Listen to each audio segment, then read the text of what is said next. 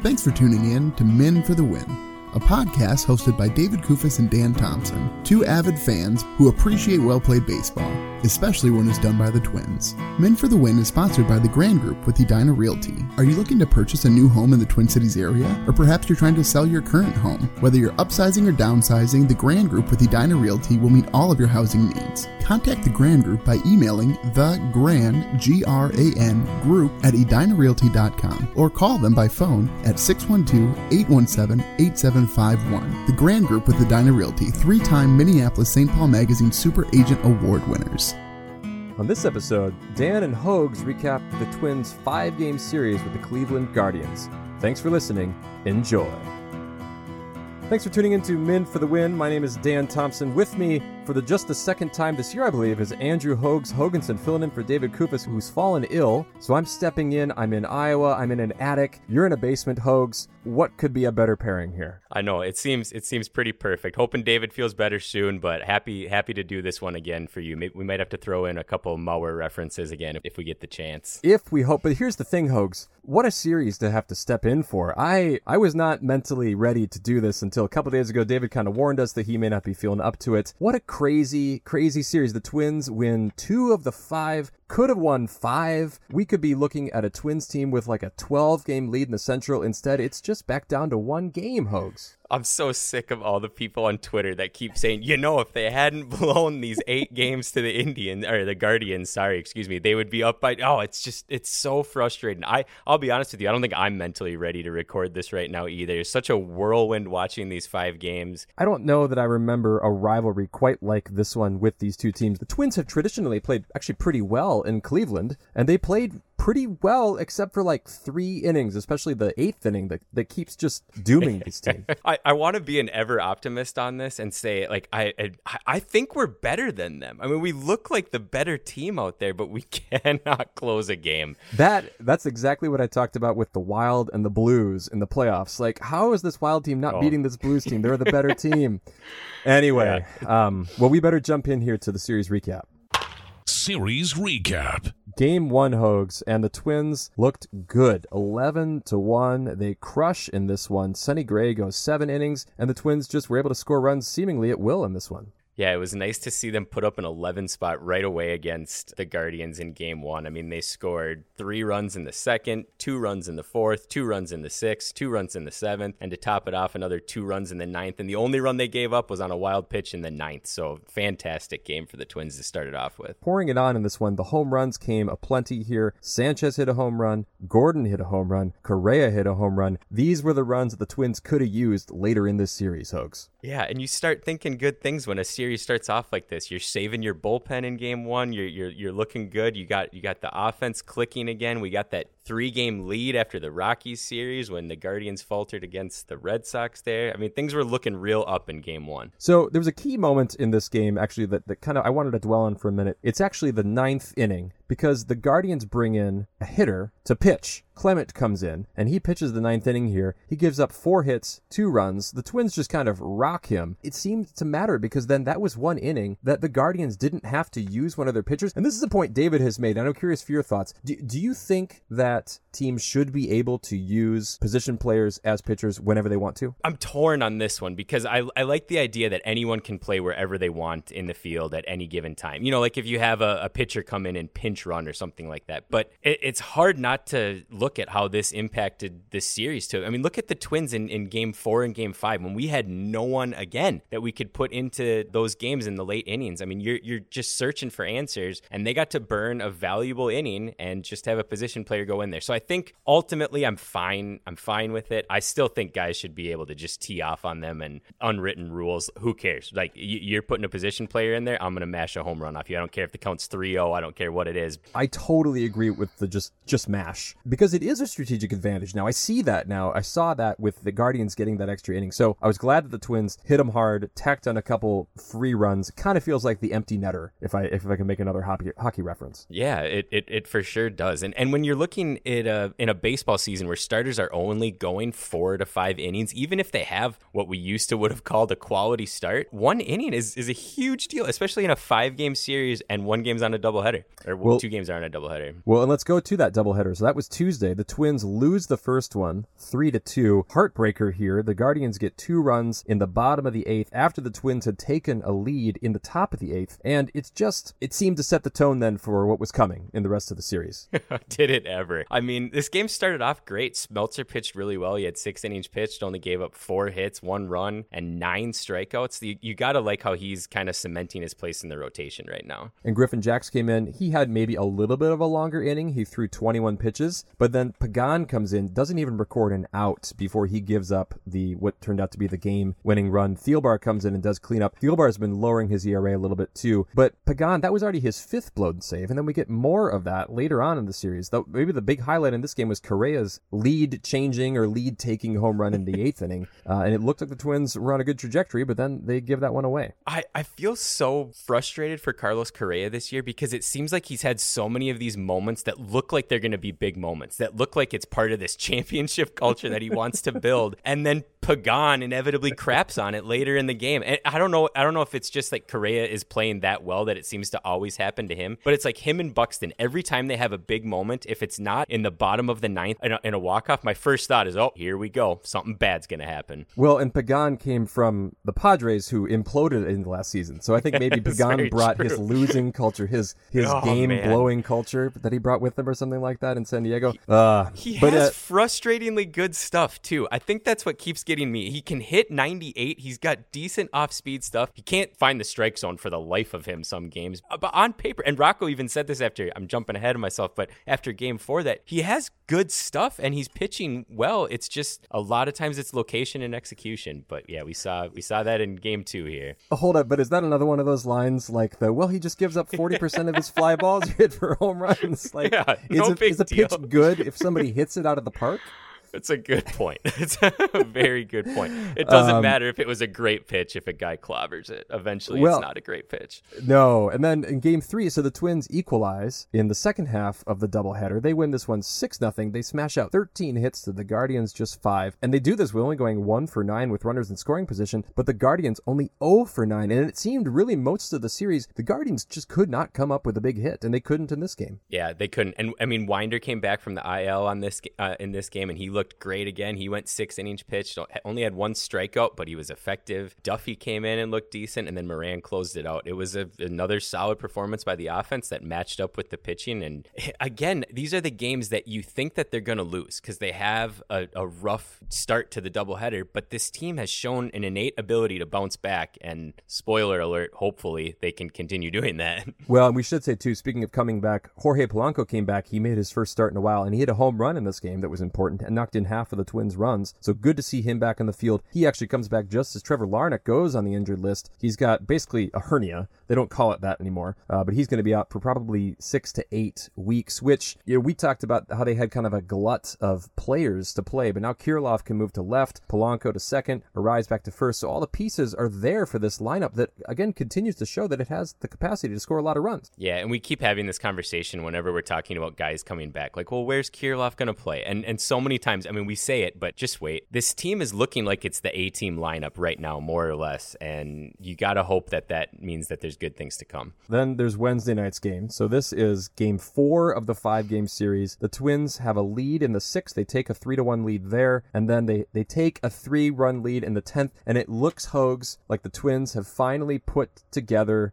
an extra inning victory. Kepler hits that home run. He always mashes in Cleveland. And then in comes Pagan to close it out in the bottom of the 10th. I mean, I, I didn't feel good about it right away. Like the second you see him strutting in there, it was like, no, no, put in Gordon. Like, I, I don't care. Do we have to put in Pagan here? It, it was so frustrating, especially seeing the Twins get those three runs in the 10th. I mean, the way how they got that first run with Buxton really adeptly moving over to 3rd mm-hmm. on, on that fly out, that was great to see. Uh, the fielder just kind of is making sure he had the ball, showing the umpire. Next thing you know, Buxton's on third, and then Correa has that great at bat where the strike zone gets expanded on him about eight thousand st- times, and he still manages to make him pay and punch it out to right field. And then Ke- Kepler, like you said, with the homer, you, then you're starting to feel better about it. But man, what a heartbreaking loss! And I'm so sick and tired. Another thing that I'm sick and tired of hearing all the time is all this win probability that the Twins had. The Oh Twins have lost gosh, eight times where their win probability is over 98% or whatever.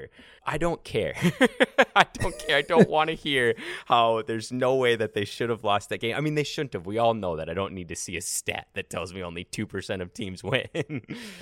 oh, right. man. Pagan actually does not get credited with the blown save here because Cotton came in and technically gave up the game winning home run. But this one is on Pagan. We're going to talk more about how Rocco managed this one a little bit later. But the Twins lose on a Josh Naylor home run. And after the game, Josh Naylor said, Yeah, I was trying to hit a home run. When he hit that ball, I refused to believe that it was gone. Like I kept my TV on. Like normally after a loss like that, you just turn off the TV right away and sit in there in silence, like David and I were talking about the last time I was on. But I felt like it was foul, even though it wasn't even close to being a foul ball. It was brutal. And, th- and then we come to game five. And so we already know that the Twins are basically out of arms. And then, of course, who's starting the game but none other than Chris Archer, um, who. Who I was stunned that he even got through the four. And I, I've heard before that for him, it's not so much about the pitch count as much as it is about the rhythm of getting ready for another inning. And so, you know, that's one reason also why he doesn't go past four or five. But he, he did actually throw 90 pitches, only 45 strikes in what was clearly a theme for the day. I was just going to ask you that. Have you ever seen someone throw so many pitches and have a worse ball to strike ratio? I mean, that is unbelievable. He walked four people in a row with two outs to let up a run. I mean, his his stat line honestly is pretty good. He only gave up one hit and six walks. Right, because if we're talking about that as seven hits over four innings and only one one run, we think, ah, you know what, it was probably okay. But the guy, I mean, and Cory Provus, who I got to I got to listen to a lot of Cory Provus this week because I've been back here and my MLB subscription doesn't work, so I'm listening to most of these games. And Cory Provus, I know you're going to talk about the man later. According to Provus, at least, none of the pitches were anywhere close to the strike zone this entire game for the Twins. They walked ten guys combined. It was incredibly frustrating to watch. I mean, that's that's something. I'm I'm not a major league baseball pitcher. Let's just get that out of the way right away. But even like Glen Perkins was the color analyst for this whole series, and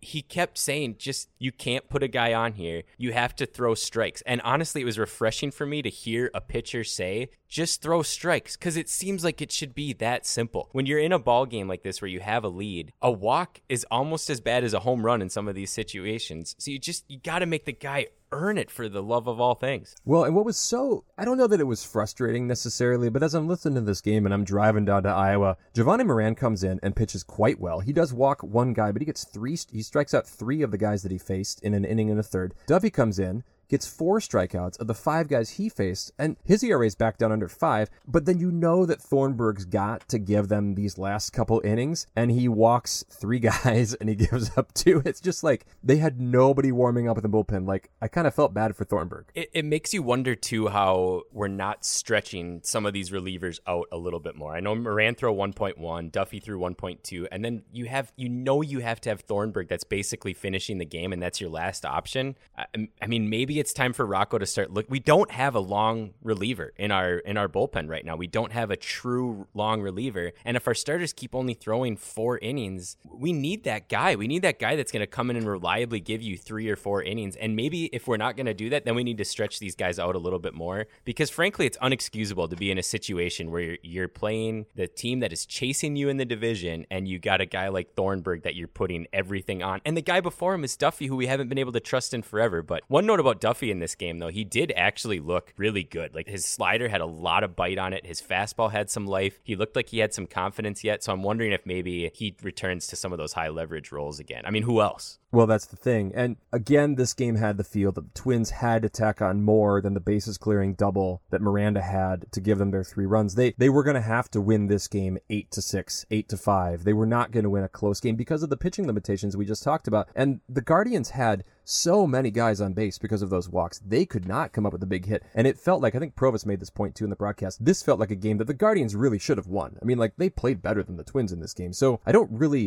I'm not heartbroken by the loss in itself. It's just in the context of the series that this one really does hurt. Yeah, I mean, you guys talked about this a lot in the last podcast. Like, what hurts the most? I mean, game four over game five, I mean, easily but it's concerning that they keep on losing these walk-off games. I mean, th- those can be. I mean, David, let's talk about momentum here for a while because we know how much he loves it. these, are, these are momentum killers. You lose two games in a row like that to your division rival. I mean, that's tough. All right, well let's uh, let's get into our segments. Puckett's picks winner. Catch 'em all, Kirby Puckett! Puckett's Picks winner. You know, David texted before this as we were getting ready for our next picks, and he was like, "Oh, I'm picking last. I won." like he wasn't at home like counting straws or whatever he lays out an abacus or something like that. He knew it the second game five ended. He he knew exactly what the score was. Like there's there's no way he was surprised. Faux surprise, David. I'm calling. I'm calling it. But he does win with Correa. 14 points for Correa. I had Kirilloff who had 12. You took Buxton on behalf of the listeners. Buxton had one of those cold series with just negative two with what seemed like a bazillion strikeouts hooks. I've been the kiss of death lately. Like I, it really makes me nervous for picking for the Orioles series because I, I maybe I maybe I need to pick a bench player so that it doesn't hurt the Twins as much anymore. David has extended his lead. He has 11 wins. I've got seven. The listeners got six. Hogs, we're getting dangerously close to that. If you combine the listeners and me, we almost aren't able to beat David. So one of us has to come up with the win next series. Beast versus Bench. Is losing fun? Is losing fun? Hogs, I've got to go with Carlos Correa. He was easily, I mean, we, you talked about championship culture. Like, he was bringing it. It felt like this was a series that he was like, um, hey guys, we, this should be a five game slate. Like, where's the World Series trophy? Like, this should be, we should have just won the World Series with this. Even in game five, when he had that error trying to throw to Urshela at third, like, you could tell he was trying to make a play that had to be made. So I don't really fault him for the error there. It was just, it was, it was too bad, um, that, that he didn't get the support. I'd agree with that too. Like I, I talk about dumbs all the time is when like a guy does something in the field that they should have an error attributed to them, but it's just not how it works. It's not an error play. I don't think that play really should have been an error too. I mean, it was clearly an infield single when he dove and got that ball. It was a great play. He had to make a play at third. There was a chance they got him out at third, but it was really low probability. I, I don't blame him for making that effort. I, I, I get that it was an error, but yeah, I agree. I, I don't really know who else you can go to for your beast in this series other than Correa. Uh, even seeing him when they were having mound visits and him going up to the pitchers and trying to amp him up and everything. Whatever you want to say about the guy and his past and all that, he is in it to win it this this year, and he is doing everything he can to lift this team on his back, and it's showing. You just hope that they'll they'll get some more games to do it for sure. So how would you describe the bench role here for this one? For the bench, I just gave it to the whole bullpen. Like, I mean, you can clearly single out a guy like Pagan who just looked awful, but we don't have guys going as long as they need to. We don't have guys getting consistent strikes. Uh, Pagan is definitely the one wave waving the flag for all of them, but when you pitch this well with your starting pitching and your offense produces in the way that it has in these late innings, you cannot blow those leads. It just can't happen. It, it's mind blowing that we only have one guy that you feel good about coming in with Duran and maybe Jackson. Both of those guys are rookies. I mean, it's it's insane. Maybe we give the bench to the front office too because this shouldn't have come as that big of a surprise. And if you take Duran out of the equation, oh my. It's a bad bullpen. I, I ended up just giving it to Pagan because he was kind of the face of the bad bullpen this time around with, with basically the two blown saves. But yeah, I mean, you have to be able to count on your bullpen to get some outs in key games. And I know that sometimes bullpens go through stretches, but man alive, they've lost five games in a row to the Guardians where they had leads that Hogs, they should Yeah. just,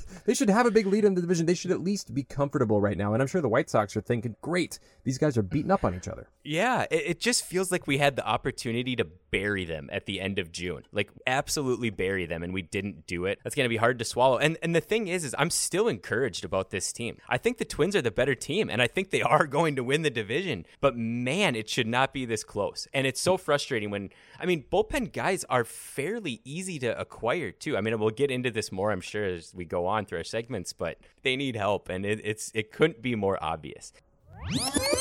Rocco's Rewind. A couple things we need to talk about here. I'll I'll kind of speak to the game first itself, and then I'll, I'll let you go to yours. So in game four in the 10th, the Twins are up six to three. I think you can't go to Pagan there in the bottom of the 10th. I think you have to go to Moran or Duffey instead because one, they're fresher. Two, they've pitched better lately. And I think in a moment of that importance, you cannot put out a guy who just pitched the day before and didn't pitch well. Like you have to let Pagan do that cleanup work in game five on a little bit more rest. And I think you're just, you're setting yourself up for a better outing here. Yeah, I think that's 100% on Rocco too, because you have a guy that is clearly struggling and clearly in his head, and a guy that has a tendency to walk a lot of people. You have a three game lead and you already have a guy on base. You don't want to put a guy who has the potential to put more guys on base and then give up that, that long home run. I mean, Duffey has a potential to give up those home runs, but he's pitched in those situations before. I couldn't agree more. Like, there's no way that Pagan should have came into that situation in game four. No, and Duffey's been better lately too. Um, what about you? You want to talk about Wes? So my mine is a little bit more of a Mauer's musing for Rocco's rewind, I guess. But with with Wes Johnson leaving for the LSU job,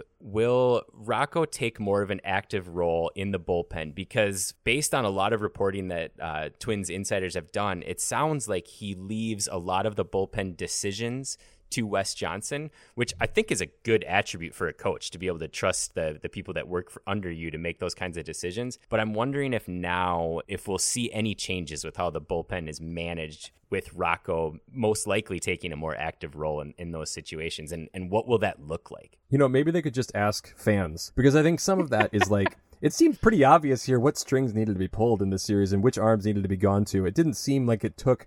I mean, just look at the guy who didn't pitch the last game, who's been pitching well, and put him in in high leverage situations. I mean, they had opportunities here to use pitchers in low leverage situations. They had blowout wins in game one and three. That's when you use Pagan, who's not pitching well, and then you use the guys who pitched better lately. I just talked about this, Hogs. I gotta, I gotta Yeah, step it- back it- here. I just it- took over your your moment. no, but it, it seems it seems so obvious. I mean, we give Rocco a long leash because he has a bad bullpen to work with, and there's no doubt about that. I'm not trying to gloss over that in any way, shape, or form. But you you can't keep putting the same guy in the same situation and expecting different results. At some point in time, you just have to roll the dice with someone else. All right, well let's uh let's press into our Minnesota moment.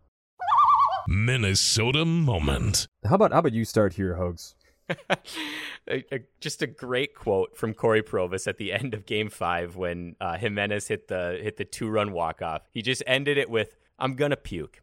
And frankly, that's that's exactly how I felt after that game. It might, might be the food poisoning that I've been having for the last couple of days or whatever, but after that game, that's what I thought. I'm, I'm gonna puke. I, I I don't know I don't know how else to better sum it up. So that's my Minnesota moment. I gotta stop. That's a good one. I- I was- Well, Sorry. I don't know. So I was trying to find some bright spots. So, and I have to go back to game one. Sonny great start in game one. I thought was really encouraging. If we if we can recall the hope that we had at the beginning of the series, and also Kirilloff's first home run of the season. He's been really hot. I know. I, I mean, I picked him for Puckett's picks. He's he had a very good series overall. He could have been the beast in some situations if he'd maybe had one more big hit. So Yeah. there were Oh, yeah. positives. We want to emphasize there were positives in this series. Well, that's the crazy thing about this series. You look at Sonny Gray's start, Josh Winder's start, and Devin Smeltzer's start, and then you come out and say that we were challenged in the bullpen at the end of this series. I mean, that makes no sense to me. No, this should have been a series that they won, as I'm sure we'll get to in uh, in the grades. But let's do our Mauer's musings here first. I just don't know how it can get any better. Mauer's musings. So they keep having these just demoralizing losses, and they have up to this point shown a pretty innate ability. I mean, look at what happened after the Cleveland series. They won the or the the first Cleveland series in Target Field. Uh, they they won Game Three, one to nothing, when it looked like they were just down and out for the count after Game Two, and then they came off and had a pretty solid series against the Rockies and won two out of three.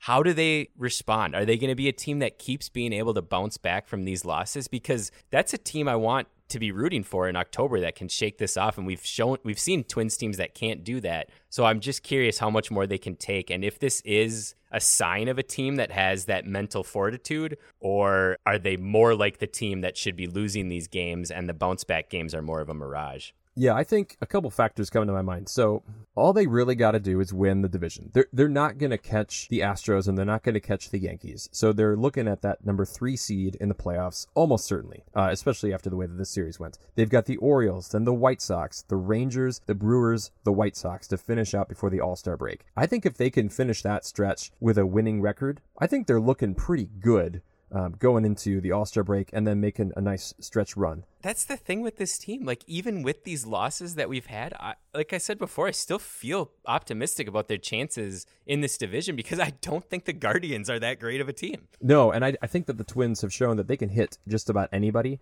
and they're going to be able to produce those 11 run outbursts that are going to be able to, to keep them from slumping into, into a big losing streak that would compromise the division. Well, we talk about this a lot, and you guys talk about it way more than I would like you to, too. But the Twins have played very well against bad teams. I mean, that, that is a, a simple fact this year that they've beaten the teams that they're supposed to beat. So as long as you can keep doing that, I mean, the AL Central winner is not going to have 100 games uh, that they win. No. So I think about 90 to 92 is probably going to get it done this year. Still, we are looking at a team that has not swept a series since they swept the Royals at the end of May. So we're talking 10, 12 series. It, it's been a long time. That's wild. And and still is in first place. I mean, Abs- after absolutely. all of this, we're still in first place. So my musing, and I'll, I'll try to be quick about it, but maybe this is obvious.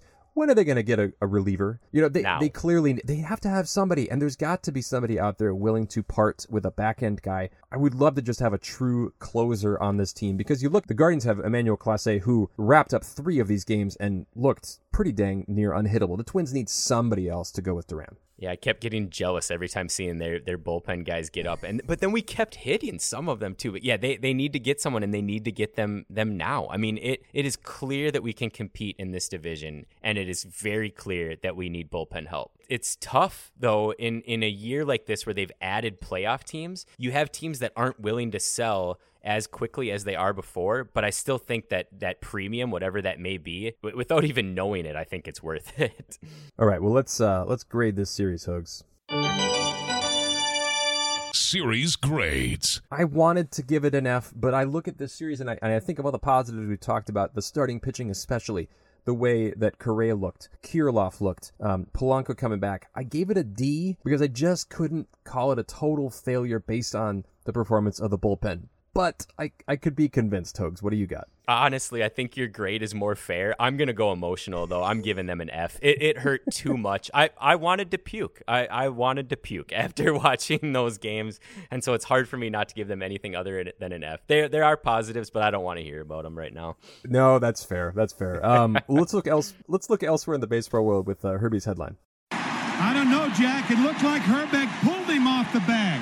Herbie's headlines. So something really interesting happened over the last week or so. So Freddie Freeman, who played for the Braves last year and won a World Series, signed with the Dodgers in the offseason. And this last week he was back in Atlanta to receive his World Series ring. He's he's been a career Brave, uh, one of the most loved guys in that in that franchise. They had a huge ceremony for him. It was really cool. He teared up and you could tell and the whole time you're watching it, you're like, man, it's surprising that this guy left to go to the Dodgers. Like he he seems like he really liked it there. Well, turns out we hear that he fi- fired his agent about a day after the whole ceremony happened, and a rumor came out that the agent never pitched Freeman the last offer that the Braves made that was about the same as the offer that the Dodgers made. So, I mean, that's that's wild right there. Like you got to think, man, he would have taken that for sure, and then he fires his agent. And, and then today, the news came out that the agent says that about that there there being another offer wasn't actually true. So it's it's really wild. I'm sure we'll get maybe we'll get more information about it, but it, it just seems like I mean clearly someone's not telling the truth here.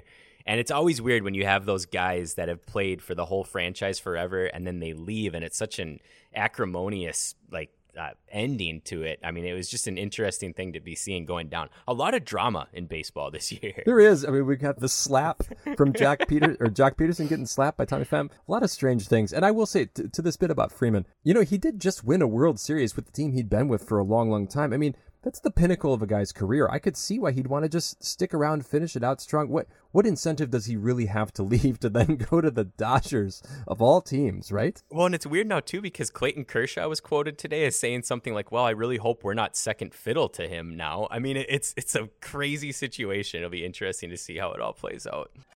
And we'll see you tomorrow night. Puckett's Picks. You, as the listener representative, you get to pick first again. Who are you going to go with? Well, I, I feel like I should pick a guy like Nick Gordon just because if he gets negative two points, like then then it's not going to hurt the team so much. But I just cannot live with David getting Correa again and winning. So I'm going to take Carlos Correa. I'm going to take his championship culture. Um, he, let's go Correa. I need I need some help from C squared here. You know, I hope that um, don't they call him C four? Isn't it C four that they call him, or is it C C squared? What do they say? Well, I went C squared because of Carlos Correa, but I think you're right. I think it is C4, actually. That makes a lot be, more sense, too, if you think about it. it is his number, it should too. Be C- anyway, um, so I I like that pick. I probably was going to take him if you didn't. I'm going to go back to Luis Arraez, the points eight machine. to twelve points. Call him the point because I think he's going to have a good series back at home against the Orioles. He is, you know, great hitters play well against mediocre to poor teams. So I'm really hoping that he's able to do that. But unfortunately, that leaves open for David Byron Buxton, who I believe in his note said that Buxton just mashes the ball at home. So David gets to have Buxton here for the next series. And uh, it seems like every time David picks a boom or bust guy this year, it ends up being a boom. Which I mean, good. If if Buxton does well in this series, I'll I'll take the, the points. But it's it's been a run for David here. Now we'd also normally with you Hogs have a, a David's dumb or Dan's dumb segment. Do you, do you want to contribute to that segment for this time? Uh, this this hurts me to say, but unfortunately, since there were only 35 minutes or so of recorded time between the two of you, I couldn't come up with anything that that fit the criteria that you guys. I mean, amazingly didn't say anything stupid enough that I have to bring up here, but I'll it'll it'll come back again later. But I, do, I don't have any Davids or Dan's dumbs this time around. Well, next episode I won't be here, as, assuming David's health improves. So if if I said anything that you listen back and you say that was a bad take, you can jump in and uh, and you could take a shot at me. Which you took some shots at me with about the Yankees and my and my appreciation for the way that the Yankees have played baseball. Well, I saw a stat today on TV, and I'm honestly stunned that you didn't say anything about it. And it's going to hurt my soul a little bit bringing it up now. But the Yankees just set the MLB record for home runs in June. I thought for sure we'd be talking about that in this game, and I was ready to come at, or in this podcast. I was ready to come at you with everything I got because I'll be honest, my mood's not the greatest after watching these series. And the last the last thing I want to do is talk about the Yankees mashing more home runs. I think you guys need to add the tagline though, that especially when it's done by the Twins and never when it's done by the Yankees. That would make me feel a little bit better if you had that ending to it. All right. Well, we'll we'll see going forward, Hogs. Um, well, I will. Uh, I'll send us out in a minute here, but thank you again for filling in. Uh, I'm glad you had a good time in the in the Northwest when I wasn't there. Uh, I'm sorry. Next time you go to the Northwest, we'll we'll have to do a podcast together uh, in my basement uh, or wherever we can find space for two microphones. That, that sounds great. Hopefully, the next time I'm on here for the podcast, it'll be a little happier than today was. Let's hope so. Well, folks, if you like what you hear, please tell a friend. You can follow us on Twitter at Min for the Win. You can follow us on Facebook, and you can also follow us on YouTube. If you just subscribe to any of those places, we'd appreciate that. You'll be notified when new episodes are available. If you could leave us, leave us any ratings as well, that would be great. Thank you for listening, and as always, go Twins. That'll wrap up another episode of Men for the Win, a podcast hosted by David Kufis and Dan Thompson, two avid fans who appreciate well played baseball, especially when it's done by the Twins. Thanks so much for listening, and as always, go Twins.